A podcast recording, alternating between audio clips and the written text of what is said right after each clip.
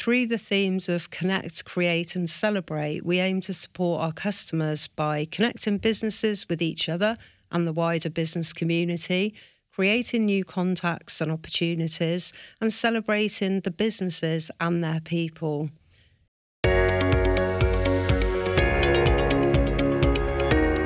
Small Biz Digital Media presents Connect, Convince, Convert Inspiring Business Success Stories with Dave Bird, Steve Ennis, and Martin Hill. I'm joined today by a lady who's got 30 years' experience of working for the Chambers of Commerce for Herefordshire and Worcestershire, of which the last 16 was spent being both the deputy and full CEO of the Chambers.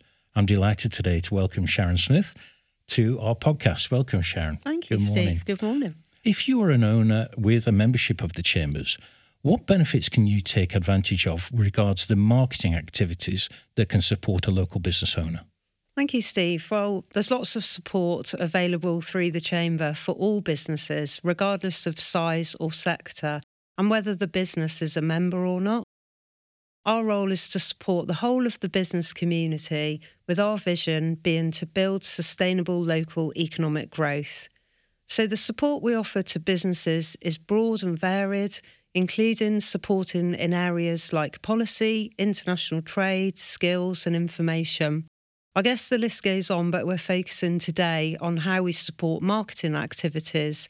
So, I would say this is in three main areas events and networking raising the profile of businesses, and training. These support businesses to grow their sales and customer base by building connections and improving customer relationship. Sharon, can you tell us a little bit more about the events calendar that the chambers have? Because I understand it's extensive and the networking opportunities that exist for business owners.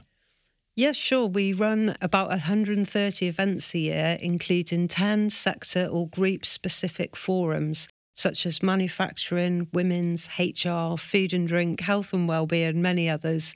We run four conferences, two expos, and one large business awards ceremony. The forums are great for learning about topical challenges or specific areas of focus, with people working alongside their peers on similar topics. Whilst providing expert information and advice, delegates can benefit from making new connections in their industry sector or with a specific group of people. And then networking events outside the specific forums and larger events are more general in their nature, so they cover a range of different locations, times, and topics to enable the greatest access. Examples include breakfasts, lunches, speed working, virtual networking, expos, and about half of our customers use events and networking as part of their own business marketing activities. Well, that all sounds great and such a lot going on. Uh, there's a new thing you've introduced this year called the New Professional Services Forum. Could you tell us a bit more about that? Yes, this was actually introduced as a result of member feedback. So, whilst those who will attend this will not all be in the same sector, they have a desire to work as a group together to establish and grow their connections. This in turn is likely to lead to more referrals to each other and more professional business support to their clients. So, examples are property agents, lawyers, accountants all working together with the aim of helping a client or a set of clients. So, bringing them together with a common theme, common goals, like the rest of our sector forums, really. Well, I'm new to networking this year as well, and I've been intrigued by two developments that are new also to the chambers. Could you tell us a bit about netwalking and cross border networking? Yeah, we try to introduce more bespoke ways and topics into the calendar each year to keep it fresh and relevant. So, netwalking and cross border networking are for those who want to expand their connections outside of the two counties, and they've been really popular. So, our clients tell us that networking for them is about establishing and growing connections, leading to long term relationships and increased sales. And we've many, many examples of the success of these outcomes from our events. And in addition, they say that hearing from expert speakers who can share their insights and journeys and experiences with each other is also a benefit. And what other benefits might the chambers offer to a business owner to help them raise their profile? So, alongside events and networking, members use the Chamber's reach and routes to market to raise the profile of their business and grow their connections and customer base. This can be in a number of ways, including using advertorial or editorial in the Chamber publication, Business Direction, which has a readership of just over 10,000, using content about their business to be featured on the website, which has about 30,000 views a month, or in our events newsletters, which reach about 5,500 subscribers, using the members area of the website to connect with each other or finally through our social media connections where we'll share and like our members' posts. So, the content that members share can be on a variety of topics. Sometimes it's about sharing knowledge and best practice with articles on about their growth or sustainability or what they've done on cyber awareness, for example. And other articles are about sharing good news. So, it might be about business anniversaries, awards they've won, or new staff join joining. But in the main, most businesses want to raise the profile of their business to secure their position in the marketplace, supporting increased sales and positioning them as a great local employer.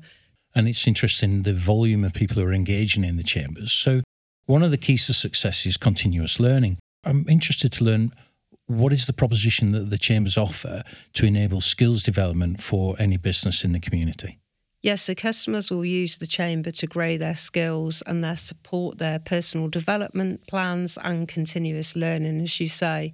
And in particular, in the areas of marketing and customer service, to support new markets, maintaining relationships, etc., the Chamber offers a series of courses in PR, marketing, sales, and customer care so, course titles will include things like an introduction to digital marketing and PR, search engine optimization, MailChimp and email marketing, Google Analytics, Canva, successful telesales, telephone techniques, and creating customer culture. They're all really good value for money with discounts offered for members and two free places on the introduction to digital marketing and PR course, which I think is great. The Chamber Training provides an opportunity for local businesses to grow their skills and knowledge in a cost and resource efficient way, providing personal development and filling immediate skills gaps course content covers a wide range of educational support for marketing activities, with some examples of learning and new skills such as how to prioritise your marketing efforts to best suit your business goals, gathering customer and prospect lists ethically and practically, measuring and understanding the effectiveness of your email campaigns closing the sale and recognizing buying signals, and the apostle model, which is about managing customer relationships. There's such a lot going on there, isn't there? That's fantastic. And it's absolutely brilliant that these things are available through the chambers. So, the final question I've got is Your mantra the Chambers is remarkably similar to our own of connect, convince, and convert. Yours is to connect, create, and celebrate. So, tell us a bit about that, if you will, Sharon. Yes, our value proposition was created a good few years ago now, and it's stuck ever since. So, through the themes of connect, create, and celebrate, we aim to support our customers by connecting businesses with each other and the wider business community, creating new contacts and opportunities, and celebrating the businesses and their people. And we really still feel the three words are as relevant today as they were years ago, back in the chamber history when it was first started in 1832. So I think anybody listening to what Sharon's had to say this morning will be absolutely impressed by the range and breadth of services that the chambers offer. So there are two things really to take away from today's uh, chat with Sharon. The first one is why wouldn't you, if you were in business, be a member of Chambers? One, you can learn from fellow business people within that environment, but also you can draw on the services offered by the Chambers. But really, it's more important than just being a member, it's about participation. So, the thing that you've really championed, Sharon, is that members participate and engage in taking full advantage of the services that are available. So, it helps them and everybody in the community to grow and prosper. So, it's a massive thank you from us uh, to have you here today, Sharon. It's been a pleasure to speak with you, and we look forward to you joining us on our next podcast. Thank you. This episode of Connect Convince Convert was produced by Dave Bird and presented by Steve Ennis. Be sure to subscribe if you enjoyed it so you don't miss any future shows.